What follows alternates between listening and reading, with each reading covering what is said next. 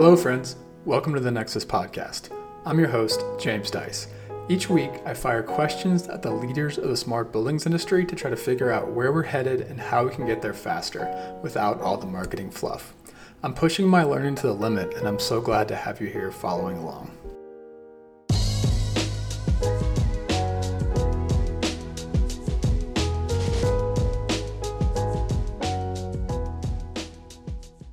This episode is a conversation with Jon McFarlane, co founder and CEO of PlaceOS, a software platform that enables smarter buildings and experiences. We talked about what PlaceOS is up to today, like enabling smarter workplaces for enterprise tenants around the world. We also unpacked where they're headed tomorrow, which is a fascinating story, in my opinion. They're developing an ecosystem of partners around their software platform to enable workflow automation and control in much more than just our workplaces and they're doing it with an open source business model. Without further ado, please enjoy the Nexus podcast with Jon McFarlane. Hello, Jon. Welcome to the show. Can you introduce yourself? Hi, James. Thanks for having me on, on the show. I've been listening for a long time. My name's Jon McFarlane. I'm the co founder and CEO of PlaceOS, a smart building integration platform.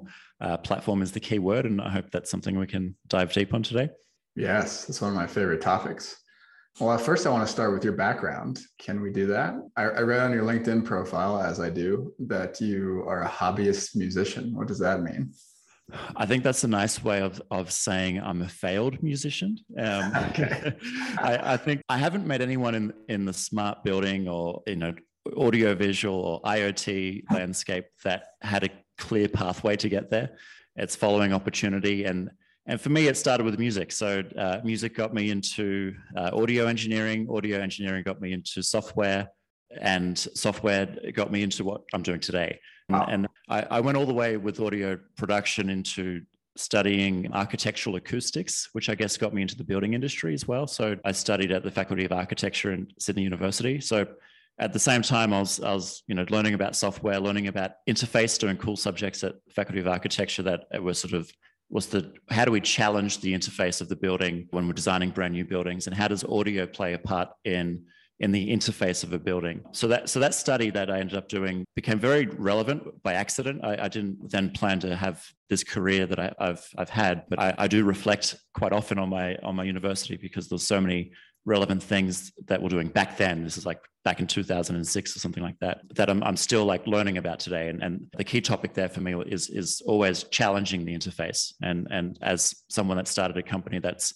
focusing on the platform and not really any particular app or interface, I'm always thinking about that. How do we, how do we interact with the building or with technology without, without the traditional methods? And I, some of the experiments I did at university related to music. So back to this hobbyist musician thing, I had a, a, sound installation artwork where I took away all the black and white notes of a piano, which is basically the interface of a piano, and I uh, and I did this with a, a team. We added solenoids to to each string of the piano. So there's like these sort of electronic pulses uh, that can strike the string. Uh, hooked that up to an Arduino board and hooked that up to a webcam so the interface now became gesture. So you, you sort of dance in front of the piano and it responds to you. And that sort of artistic experiment is something, yeah, I, I reflect on quite a lot because I'm, I'm like, what happens if we just rethink the traditional interface of the, of the piano in that case? Uh, the the keys, the white and black keys, the 88 notes on the on the keyboard. How do how can you apply that to like a commercial landscape? How do we um, rethink the interface, rethink the way we interact with things. So, long way to say that's that's what I mean by hobbyist musician.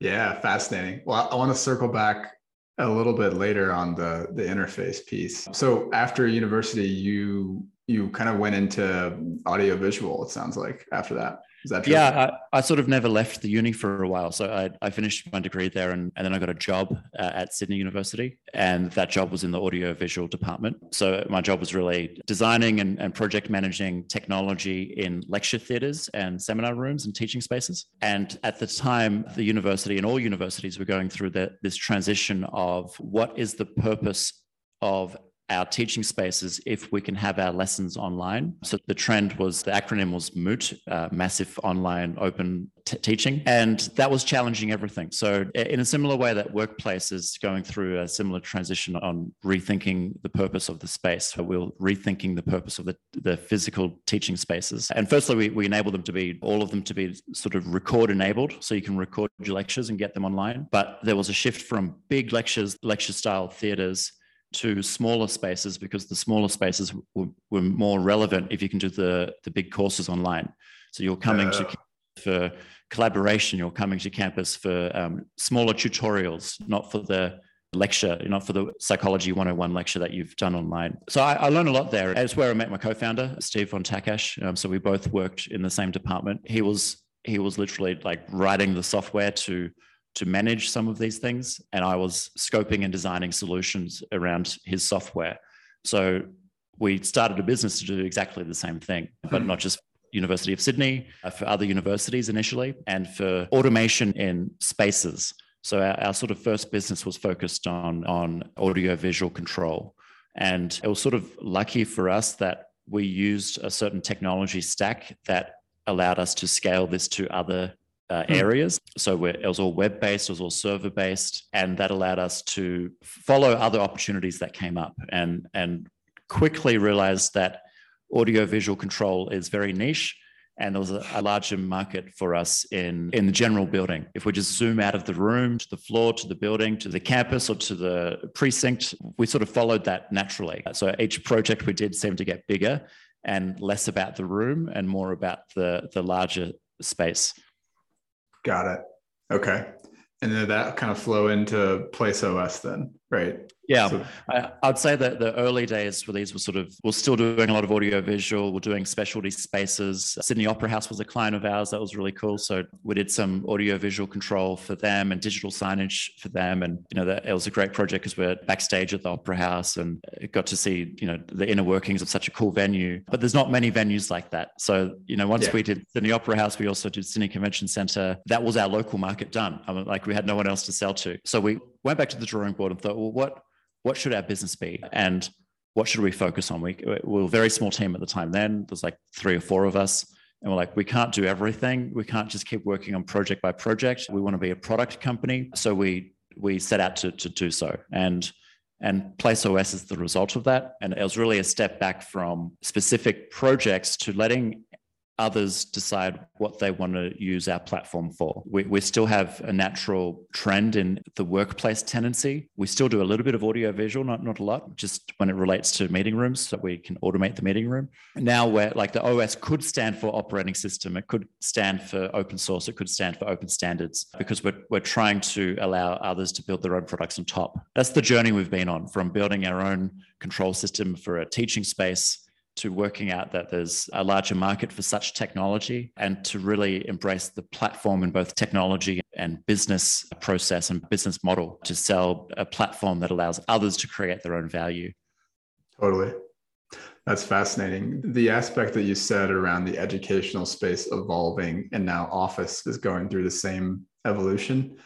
That's so interesting to think about. I feel like I, I haven't yet, you know, office is obviously forefront in in this industry's mind right now yeah. and how much things are changing there. But obviously there are other times the internet has disrupted other types of buildings and that's that's fascinating to think about. Yeah it's quite a unique perspective if you've worked in the university sector because it, it, feels familiar. I don't know how long it has been since you went to university or had anything to do with the university but like online learning was pretty uh, innovative in that space. So in the same way that today now a lot of meetings are all online, we were doing courses through Coursera and universities have their own platforms for this for, for a, a very long time. Uh, and there's actually been other startups out of Australia that that were part of that story, and it's it's great to see innovation coming out of my local market. Uh, a company called Lectopia that was acquired by a US company that made it easy to automate the recordings of lectures. Once you get lectures online, rethinking well why do people come to campus? And it's more about experience. And this is exactly what workplace is going through. Like people are coming to the campus for experience. Everything's becoming more about experience. And i'm seeing this across other verticals as well. Like retail. You know, retail's not dead. Online sales might be up, but people still like that personalized experience or seeing an expert in store or having something curated because you can't just you know throw a catalog of products online and hope to find the best one. If you go to a retail store it's curated for the market. So uh, it's just something it's everyone goes through the same thing. And i like this about my personal journey and, and also just the fact that we're a platform is that we can learn things from one industry vertical and apply it to the other or, or just you know see opportunities that maybe other people don't see because we've we've had that uh, unique experience that accidental experience i'd say. Absolutely yeah, another one that I thought of that we don't have to dive into is healthcare. It seems like as the healthcare space digitizes and goes remote and all that, it seems like hospitals, which is a type of building that I've spent a lot of time in, it seems like that's going to change as well if it hasn't already. So, what's another thing I noticed on your LinkedIn profile? Well, first of all, I wanted to say you're not the only guest in this show that has gone from AV into more general yeah. smart buildings. So Mike Brooman, who's CEO of Vanti in the UK, who you might have run into out there, he's been on the show and they made that same progression, you know, starting starting small in a conference room and, and into more general technology. So what's QuayPay? I noticed that on your LinkedIn profile as well. Yeah, so so this is a company. It's essentially something we're promoting together with with PlaceOS, and so we pronounce it QuayPay. And the, the key part, we founded this business, Steve and I, in Circular Quay in Sydney. So key is is like as in like where boats dock. You know, QuayPay is uh, a lot of our projects started to have payments included, and embedded payments is still difficult to do. It's getting easier with platforms like Stripe, but we were looking to embed payments into the physical space. So that, that's okay. essentially what, what QuayPay is. It's, it allows you to have automatic transactions and and essentially like a, a digital wallet that could also be your access card, that could also be your employee rewards and points system, or could even be like an internal currency of, of, of points. So it's it's essentially an API that we roll out and package with PlaceOS. And when we do so, we call it Workplace Wallet, but it's also a standalone API that anyone can use on their own their own projects. So, so payment was just uh, another sort of opportunity we saw. If we just combine this with our platform, we can enable things quite easily. And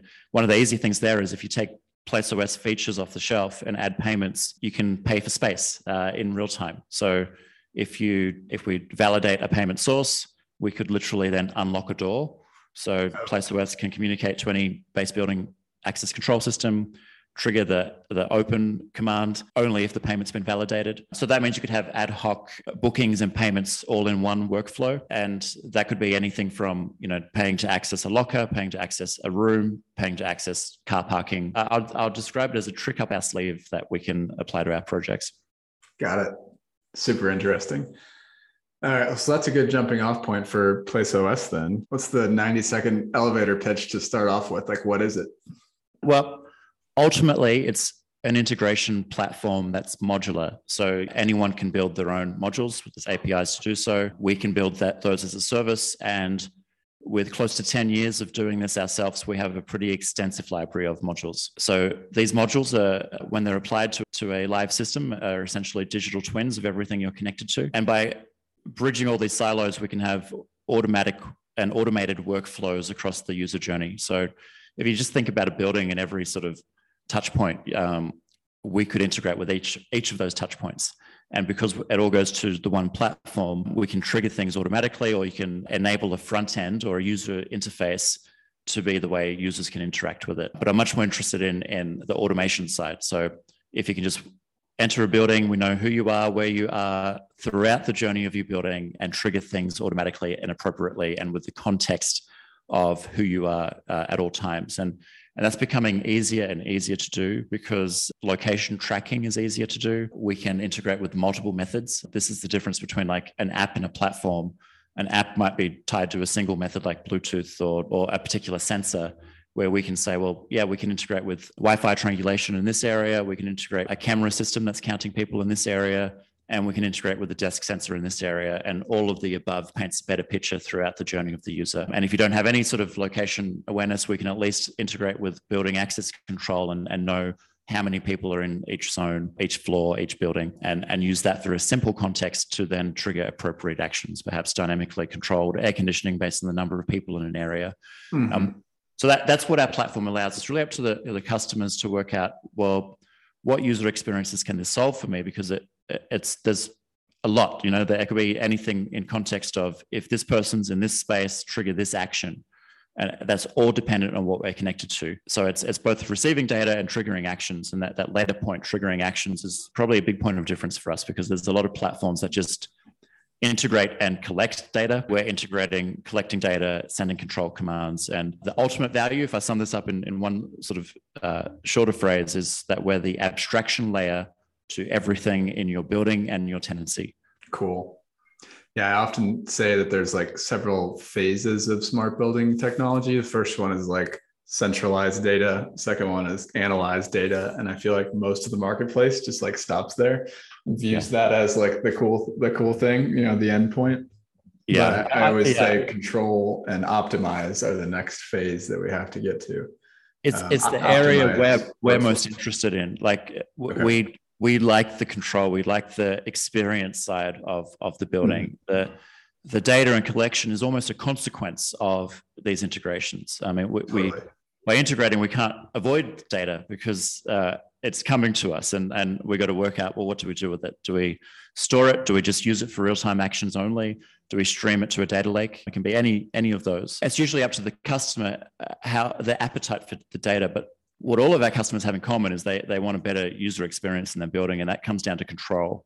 Mm. Um, and and that's where I think there's been a, a big gap in the market uh, because of silos. You know, like you know, the, base building access control, base building elevators aren't exposed, so you can't include that in your workflow for a, a tenancy. And yeah. the tenancy's been like sort of stuck as like an island of their own technology that can't break into the general building. Mm. And, and sometimes we can't solve that with technology because it's a business problem. It's a business process problem where the the landlord doesn't open anything up to the tenancy. Right. Uh, but I feel like landlords are getting a lot better at this. They, they realize that this is a service that their tenants want, and it's even an opportunity for them. You know, maybe wrap up a service and charge more rent if yeah. if you know if if you want to have a point of difference for this office versus another, have better experiences, and better experiences come from being open and having everything in your building available to be connected to, so we can achieve a better experience. Totally. You mentioned um, occupancy data. So I often call what you just described best available occupancy data. And I talk about how only the overlay software can decide which which I call I call what you guys do the platform an overlay because it's an overlay on top of all the base building systems. And that piece of, of the overlay's role to me is very misunderstood or not understood. Can you can you talk a little bit more about how that actually works? How do you go about deciding if I have three or four different sources of potential occupancy data, which one do I choose? Yeah, that, that's a great question because it, it is it is easy to be overwhelmed with all the the data that you're receiving. The, the short answer is would solve that with logic. So let's talk workplace in specifically because workplace is a luxury sort of to work um, with because it's a controlled environment. It's the, the way we make sure we know exactly how many people are in a space is by cross referencing authentication systems because in a workplace everybody's authenticated some somewhere on, on some device or or their swipe cards authenticated to the to to the user so we can have logic that just doesn't count people more than once and then the method we're using is the best method for the time and the place so okay. as i said it's not always the same method in, in all times uh, the, a really great starting point, though, for workplaces in particular is the Wi-Fi because it's already there. It's it's such a low barrier to entry to get access to. It doesn't give you the the very detailed, granular six foot tracking that you might want for certain scenarios. But if you don't need that for other scenarios, then you may as well leverage what you already have. So, so most Wi-Fi providers today have location tracking built in, if you know it or not, if you're using it or not. So we we are not adding anything new. So it's it's better for security and privacy because it's just leveraging something that's already happening in the background. So HP Enterprise Aruba, Cisco Meraki, who we work extensively with, and uh, really anyone today can can give you that. But but then it's yeah, if if ideally everyone's authenticated, so we actually know who is there, not just people counting, and that opens up a whole set of other possibilities of specific control events for the individual, for personalization in in the workspace, which I'm seeing a lot of our clients starting to embrace. So it's not just a general control experience, it's specific to the individual. And, and the reason they're doing that, I think, is as people are coming back to work, they've they've been at home where they've had complete control of their environment. So when you're at home, if it's too sunny, you can you can roll the blinds down. If it's too cold, you can turn the air conditioning off. Everyone's now sort of used to that, and and you go back to a workplace where it's not very typical to to expose discrete controls like that to the individual employee. But we could have preferences saved in a user profile. And because Wi-Fi triangulation then cross-reference with the authentication system in the workplace will tell us who and where someone is, we can take their preferences into account. And if mm. it's hmm. not conflict, if it's not conflicting with anyone else's preferences, we can, you know, make the air conditioning colder. Got it. Fascinating. And to sort of extend the point on, on the on the the data question that you, that you asked, it, it's also asking questions like what is the the purpose of, of the data long term? So I think a lot of people sort of stop at let's just collect the data. Let's not think about why we're using it. And you need to scope the data uh, in the same way as any user experience. You got to ask uh, why and what, what is the user story and journey of the data itself as, as the next part of, of that user journey. And, and I think for real-time control and action, that, that's something that needs to be considered. Mm-hmm. You know, mm-hmm. I control things in real time based on real-time dynamic input. But long-term, how long do we keep that data? How much data do we keep? Does it do we roll off on the quality of the data over six months? So our, our storage requirements are, get less and less. And and there's no one answer to any of these questions. Every every workplace every building needs to make their own decisions around this. Fascinating. So it sounds like you guys are mainly serving tenants right now. Can you talk about how how that works? Yeah uh, tenancies for us are typically workplaces, and I'm trying as hard as I can to make PlaceOS not be seen as a workplace solution. Um, Sorry about that. I didn't mean to frame the question. No, no, it, we have a lot of traction in workplace, and and it's great that people think of us when they need a workplace solution because we enable workplace solutions, we power them. Uh, we do have off-the-shelf packages that are workplace applications uh, that do you know desk booking, room booking, people finding, audio-visual control of meeting rooms but I, I really think that the, the, the landlord is is probably the ideal uh, customer for us, even though the, the workplace tenancy is probably our, our biggest customer right now. Mm, okay. And let, let me talk both of the, those because interesting thing about workplace is they're not tied to one physical location. So we do a lot of work with PricewaterhouseCoopers, PwC, for example. We did all of their East Coast offices in Australia, their Singapore office, and more recently a number of offices in the Middle East. And you know, so that means we're not looking at one building, we're looking at maybe 15, 16 buildings. So they, they have multiple landlords, they have multiple systems, and they're using PlaceOS to have a uniform experience across multiple buildings. So that their needs are very different to the landlord. But the landlord has that in a similar way, but but but multiple tenancies. So they, they want to have, you know, at least a base level offering to their tenants in, in one building or maybe their portfolio of buildings. And, and I think that's interesting to me personally because it helps with the getting out of workplace tenancy and, and doing interesting things because there's a trend in in the the landscape of of building owners and people leasing out buildings of blurring the lines between all their asset types. So they're, they're looking at shopping centers and retail as as maybe a way to have pop-up office space. They're they're looking at residential as a way to have co-working uh, in the resident residential tower. So when you work from home, you do so from a fit for purpose space on level 15, you know, on the same level that you might also have access to the gym and, and the pool or the shared movie cinema. So so uh, th- that's interesting because it really lends itself well to a platform because we don't really care the platform doesn't care what the end experience is the platform is right. just like what integrations give us the required data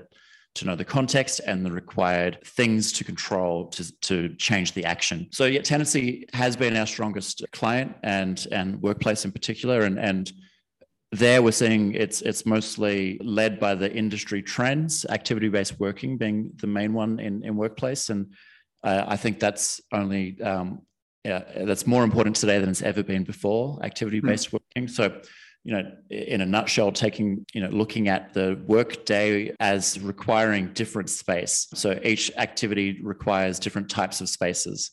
So, and and it's not always the assumptions people make that the desk is for focus work, or it's it's really like taking an individualized approach to the mm. workspace and and making sure that uh, everyone's work styles and the internal work culture of an organization is met with the right space for the right task.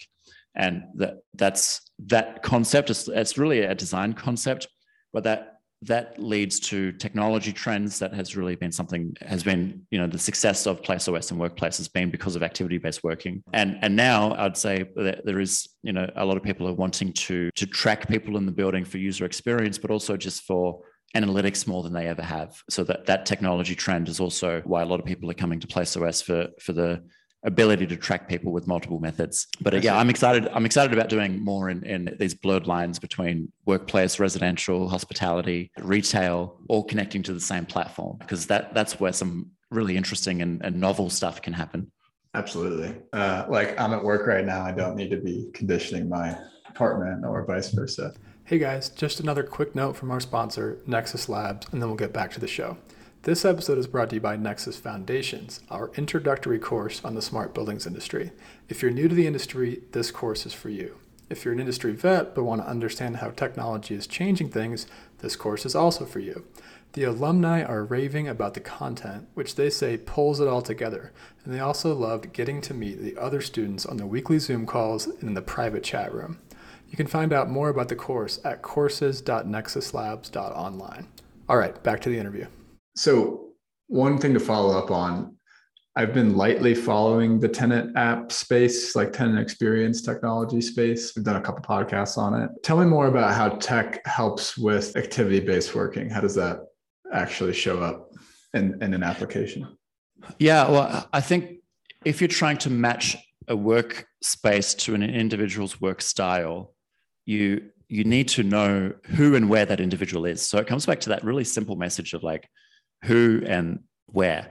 And those two things are just the consistent part of smart building. And, and I always say it's like when you're scoping UX, you write user stories. And that's, you know, user experience scoping 101. Uh, as this type of user, I want to achieve this for a particular reason. The difference when you're scoping user experience in a smart building is you're referencing space. So you have to add that where question. I want hmm. this particular experience for this particular user for this reason in this space. So technology lends itself well to to receive information about the user from records of truth, so a, a, database of user information. That that could be, if it's a visitor, it could be Salesforce. If it's a an employee, it can be Active Directory or some sort of Microsoft platform or Google or anything like that. Or if it's in uh, hospitality, it might be an Oracle system. So so the the Who is a database, and we can connect all the, those things together. The the where is location services, and that's everything from QR codes manually telling us where you are, you know, check-in kiosks, uh, and then starting to move into more passive ways of tracking cameras, Wi-Fi, sensors, and building access control, swipe card events. So if if we link all of those things together, it's easier to achieve activity-based working goals because hmm. we can have profile information coming from multiple sources. We can know where someone is, so we can tailor the experience for them and we can start looking at and you know now we have a user using a, a platform what else can we deliver to them what what's what are some of the nice to have features and when, when we started uh, in workplace we, i used to always end with the sort of nice to have features at the tailor end of the meeting but i feel like those are now leading the, the sales meeting and, and you know okay. things like ordering food from the the retail restaurant downstairs. So uh, with you know payments automatically taken care of, giving temporary access to the restaurant service delivery person so they can then come up to your tenancy in the elevator, open the door, find where you are, and deliver the, the food to you. And, and that's the sort of thing that's just like, well, how do we achieve that? We need integration into building access control. We need integration into payments. We need integration into the elevator system and we need some sort of way of notifying the restaurant that this order has taken place and and where that that, that big question where has it taken place it's taken place on level 15 in the west zone at this particular desk let's deliver it to the person for the landlord something like that's a win-win because the the the workplace then has all of their employees that can order from this particular restaurant the restaurant's receiving orders they may not have received uh, otherwise and it's creating sort of an internal ecosystem within the within the building and the precinct. Totally. Um, so, so things like that, that, that's the experience side of, of a smart building and not so much the facility side of a smart building is what people are, are really asking for. And, and just back to the question, I believe that's very much related to activity based working because it's really just like improving the space in any way possible, making it more relevant to that person. So ultimately, they, they're more productive and, and achieve more and more successful in, in their day. So you talked about platforms a couple times. Can you define platform and what you mean by it and what's not a platform? And I feel like what, what I've heard from you so far is I feel like, and listeners have heard me talk about this, but when we have, say, a point solution that's designed for one type of building to serve one business problem for one user, right? You can't then translate that to, like you're saying, adding on a retail experience, adding on a residential experience. You can't then go outside of that stakeholder's one context that it was built for. And it sounds like what you're talking about when you define platform, you're talking about multiple applications. Maybe anyone can build one on top. It could then be used for really any any experience for any user, any stakeholder. Yeah. Is that is that kind of how you're thinking about it? Yeah, 100%. It, it's platform in terms of sales, you know, like platform is a hard thing to sell, right? It's it's complicated. yeah. It's not very tangible, but it enables products on top. So typically you're selling the product on top, not necessarily the platform, but you in a sales meeting, you'll touch on, well, if we're selling you this particular workplace application that's a package on top of this platform, you can extend on it because it's a platform. You're not stuck to these features. You're not even stuck to this interface. You can add features as as you go.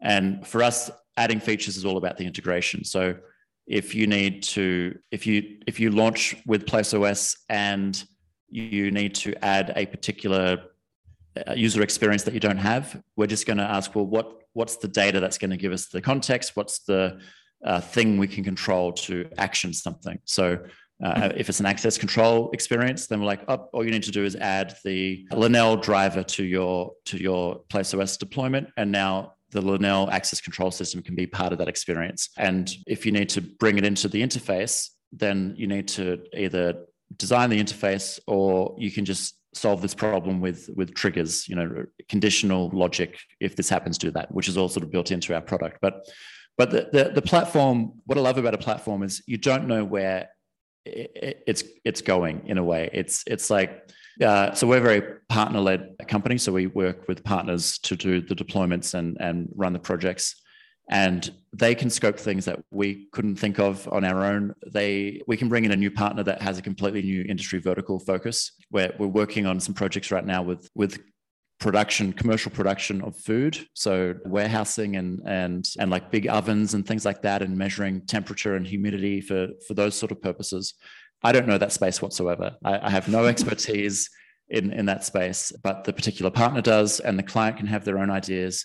And all the all the platform has to do is make sure we can integrate with whatever sensor, whatever data we need to get into the system. So I, I think this is that yeah, it's it's we're trying to get better at making packages so it's easier to understand. And what we've done is made sure that anyone can do anything. So we've we're completely open source. We have so if you if you go to our, our website, you'll see a link to our GitHub. You can literally deploy PlaceOS from from our GitHub repositories, and you can have access to every driver we have ever developed. Where we sort of draw the line is when we have to sign NDAs and we can't open source a particular thing. But our, our partners can take that, or our customers can take that and expand on it and have their own private repositories if they want, or contribute to our open source library. So a lot of our partners are doing that. So taking this open approach to the extent of open source means our driver ecosystem just continues to grow and grow based on our partners working on their large projects. And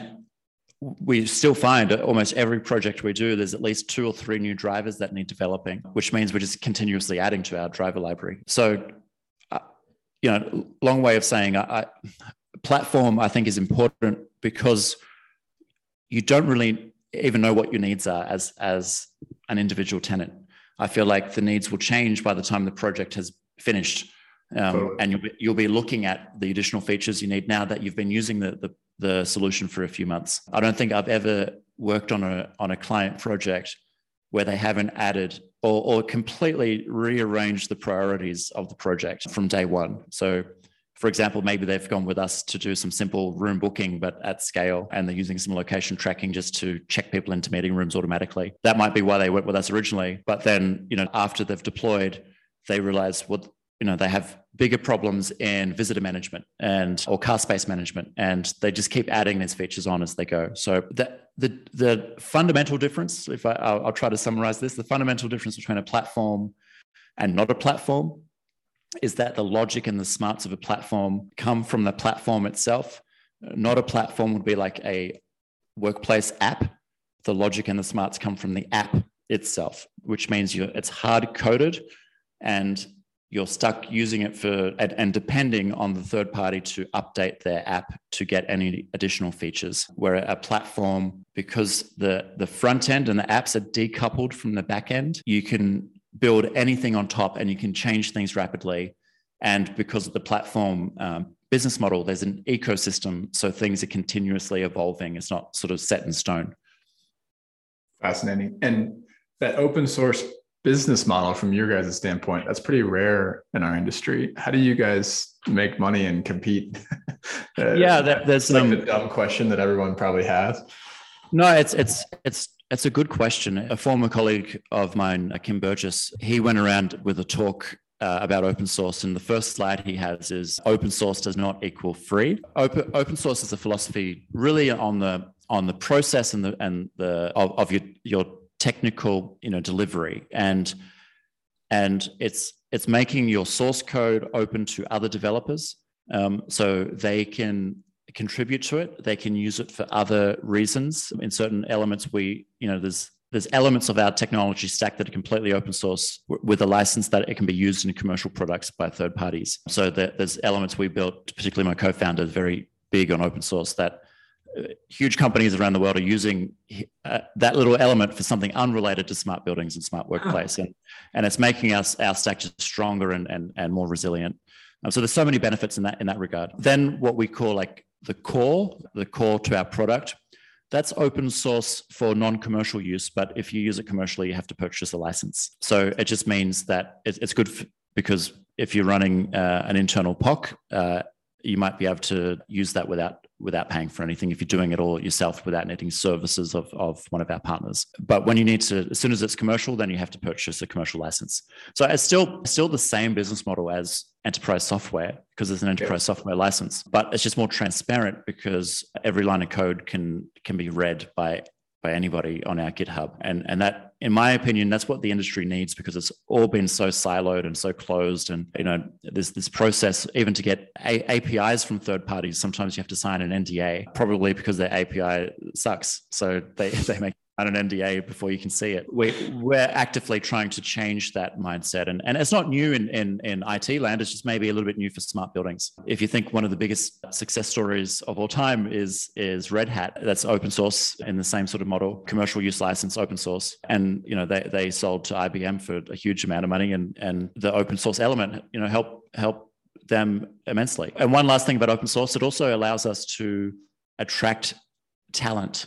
I feel like there's such a strong community around open source that our programmers, our developers are very passionate about that. And they would rather work for us because we're open source than work for somebody that's not. Very cool. So I feel like the only thing we haven't touched on on PlaceOS is the like you have the concept of the platform, you have the concept of an application sitting on top of the platform. At least that's how I wrap my head around yeah. it. Yeah you guys have your own applications and then anyone can is there like a marketplace for others that have built apps on top or how does that work?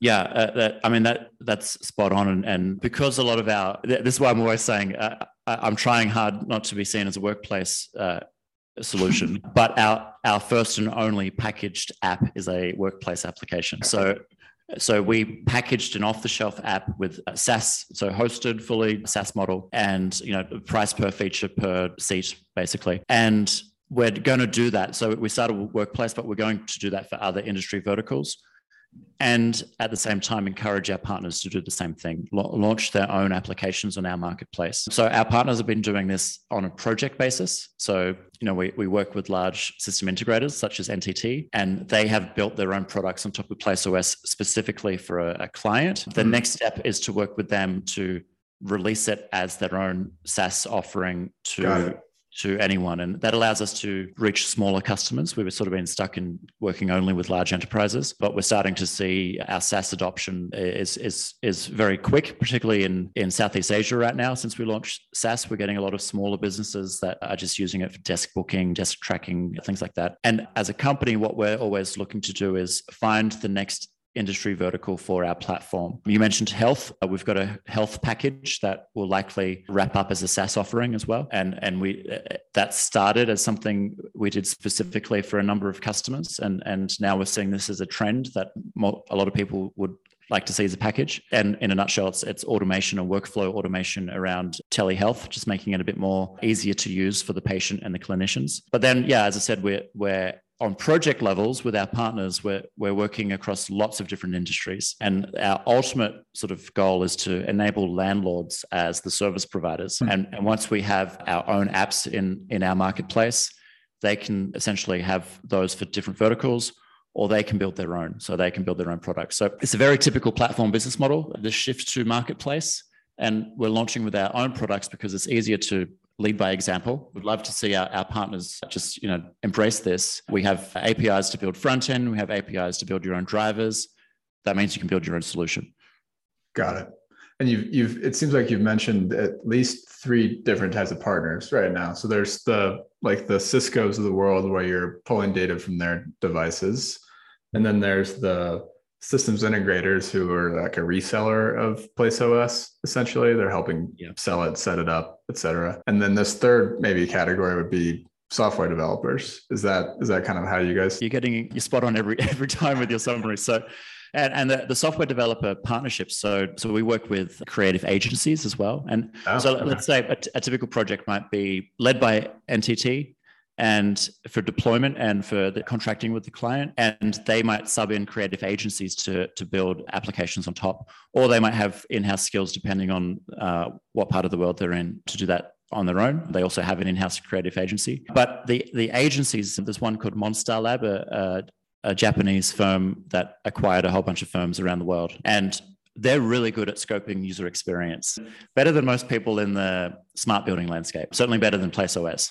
So, so we use the agencies that are like this is just normal for them. UX UX workshopping, wireframes, prototypes, working with the customer to build a bespoke solution that meets every single user story. And at the end, you have something that is much more polished and, and a better experience for everybody and, and includes all the stakeholders and, and the research. So those agencies are, are like a great option for large enterprise projects because they can make this whatever it needs to be for that particular customer. But as as we grow our ecosystem, we're going to get more types of partners as well. So the, so as you said, there's the software development side, the vendor partnerships such as Cisco that allows us to get data in the first place and, and trigger things. And also on a sales front, we do a lot of sales and marketing with Cisco. It's actually like really cool. Uh, recently, we did a partnership with WebEx, and there was a PlaceOS logo with the WebEx logo on, on the billboard, the NASDAQ display in Times Square.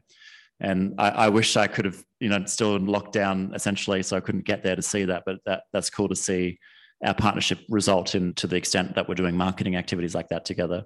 Cool. Um, and it, opens us up to their channel partners as well. But the, the thing I'm really pushing right now and, and encourage anyone who might be interested in this to reach out to me is, is to have marketplace partners, people just building their own products and, and hosting their own products potentially as well. And, and just if you need all of these integrations to be taken care of and the product on top is, is your own IP, then that's something you can sell to your customers. Yeah, and this this audience is well briefed on the value of that. Anyone that hasn't listened to the or read the stuff on, I call it the independent data layer. You know, the ability to kind of for an application provider to just not worry about integration, huge value in my opinion. All right, so we got about 10 minutes left. I want to finish with maybe a little bit of like a rapid fire on a couple of the things I saw on your LinkedIn profile. So I'm calling these hot takes. I, think they're they're like one sentence one liners that anyone can look at on Jon's LinkedIn profile, but I, I want to pick a few out and read them to you and have you kind of expand upon them a little bit. So first one, if you focus on workflow automation and not just the visual, you can have a much better user experience. Can you can you also expand on what you mean by workflow automation? We touched on it earlier, but I want to I want to like really double click on it. Yeah, well, double clicks an interesting way of saying it because that's what we're trying to remove, right? Workflow automation. So, Boom. so, so the the whole idea is if if you let's say you have a record of truth, let's use room booking as a typical example. Uh, you're making a booking and you've added an external attendee. Why does the external attendee have to come in and check in and go through a process? when we can pre-populate or pre-automate an experience from that point. So if we're collecting data, how can we use that data to its full extent across every possible automation? And it's really important. Um, uh, integration and records of truth enable that. So, so the, if the visitor doesn't have to do anything, that's a good experience. They, yeah. they can just walk, walk through the building. We can give them access automatically, and we can achieve that if we tie into Salesforce and and then track them when they when they arrive. So we're always looking for opportunity for workflow automation. It's it's in a nutshell, it's it's not necessarily the physical, but it's removing unnecessary process from the user experience.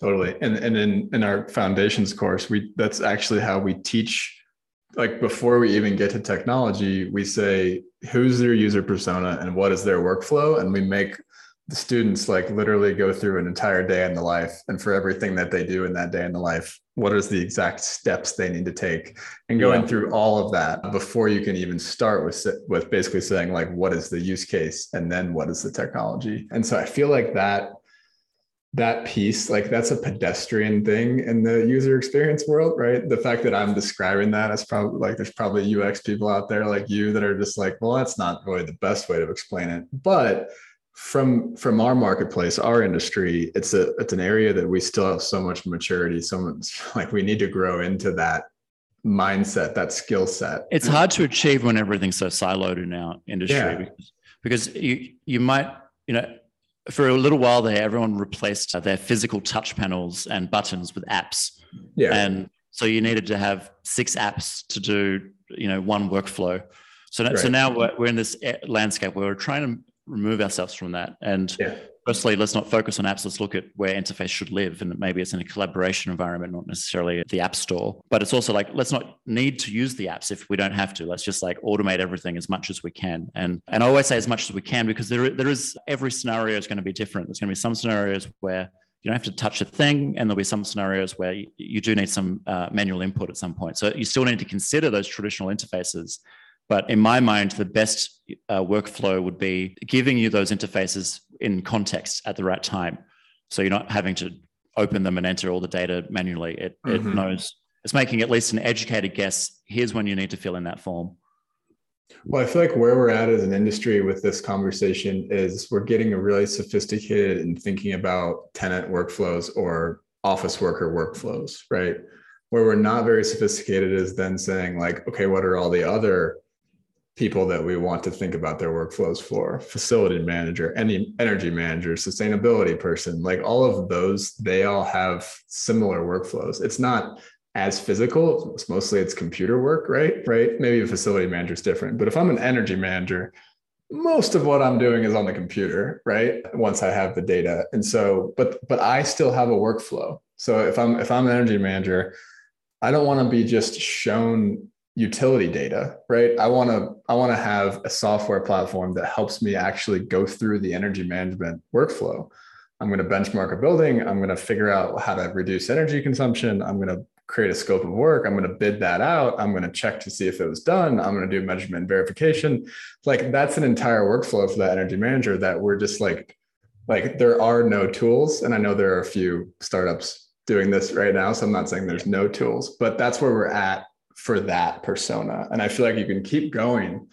I'm getting on my soapbox here, but you can keep going to all the other user personas and we're still not hitting all of those kind of manual or spreadsheet type workflows. Yeah. There. And and I think as you said this is like UX, you know, for UX people this is just a, a normal process and and I think what's missing is has been this framework and, and method of scoping that hasn't been used in in this industry. So l- looking at those personas and and then breaking down their their work, their day into ultimately user stories. And I've said this word a million times now, user stories, but it, it's something we try to follow a, a, standard process for for scoping, and and it, it includes user stories and, and mapping that out for every possible thing that person's doing. And and not just doing so from um, the service provider point of view but the customer has to go through this exercise as well. And i think there's like yeah a framework would help with with this like tweaking the ux framework for smart buildings. Interesting. We'll put that on our list over here. All right maybe we have time for a couple more. Next one sensors usually suck. There is much better there are much better methods for tracking people if you think beyond apps. So th- this is my point that a lot of apps are hard coded and therefore only work with particular tracking methods. I would rather take the approach of auditing what you already have as a starting point, and if there's gaps in the location tracking, filling those gaps with appropriate technology at that point. But I just it's just very frustrating, and the reason I say they suck is because there's just it's so complicated. There's so many of them. Uh, It's frustrating when you walk into a space like, like a meeting room and there's there's three or four sensors in the same room because each vendor rolls out their own. Yeah. Um, and the, the one that's been there the whole time is the lighting sensor. So why didn't that project or that solution just integrate with the lighting sensor? So integration over specific technologies is, is the main point. You, you might need a sensor. I'm not saying you don't need sensors, but it's not you don't start with the technology, you start with a problem and try to solve it by working out the best method and, and referencing what you have. Because why not get return on investment on existing technology? There's so many things in a building that's telling us location of people in some some way. Let's just start there and then fill the gaps after that point. Love it. All right, last one. User interface is not user experience. I think we've been hitting on this a little bit.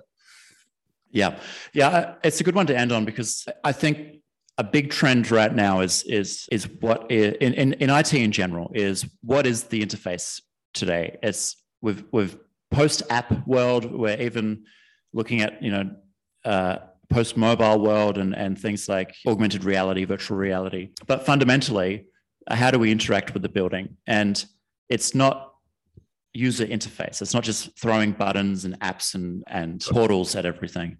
It's being very specific for every user, for every building, for every space, mapping all those out together and cross referencing them all.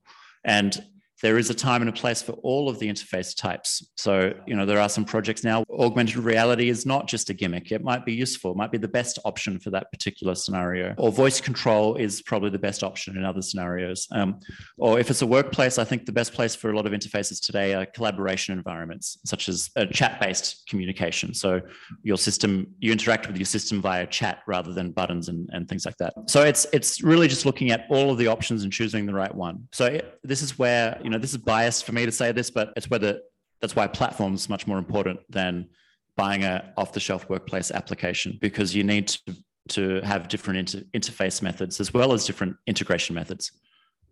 Totally. Whereas an off-the-shelf application typically has a constrained set of interfaces. Well, I mean, you, are stuck to the interfaces that are delivered as part of of that totally. solution.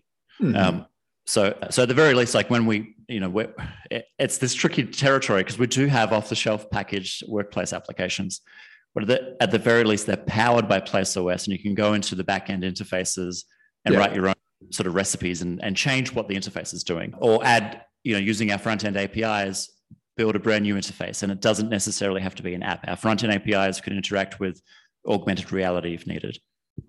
Totally. All right, amazing let's let's let's end there. Two questions for you. What's your dog's name? Who's over here for anyone not listening not watching on youtube he's got a dog over his left shoulder here. What's the dog's name and what are you looking forward to for in the future? The dog's name is burger and i'm i'm surprised he's been so quiet because uh, he's not usually in the office this early. And what i'm looking forward in the future i I'm really excited about some of the new markets we're working in, the Middle East in particular. That, that there's a lot of new things happening there and, and integrating into what I would basically classify as a smart city. So mm. if if we go back to my sort of career journey, starting off in the in the teaching space, in the in the seminar room or the lecture theatre, and zooming out to the floor to the building, we have this opportunity now to zoom right out to the to the city, hmm. and it, it, takes Middle East to to achieve that because they have the scale, they they have the ability to have one stakeholder that's in charge of a whole large campus or indeed a city. We're trying to do a smart city in established cities is is very hard. Uh, you know, the, who do right. you who do you sell that to? You know, the stakeholder problem is is the main one there. So that's that's what I'm looking forward to. Just taking PlaceOS into new areas that are not necessarily workplace. My my immediate goal and my my long term goal of of going as far as smart city. So multiple industries, multiple buildings, all connected to one platform. Fascinating. Well, thanks, Jon, for coming on the show. Really appreciate it. Oh, great. Thanks, James. All right, friends, thanks for listening to this episode of the Nexus Podcast. For more episodes like this and to get the weekly Nexus newsletter, which, by the way, readers have said is the best way to stay up to date on the future of the smart buildings industry, please subscribe at nexuslabs.online. You can find the show notes for this conversation there as well. Have a great day.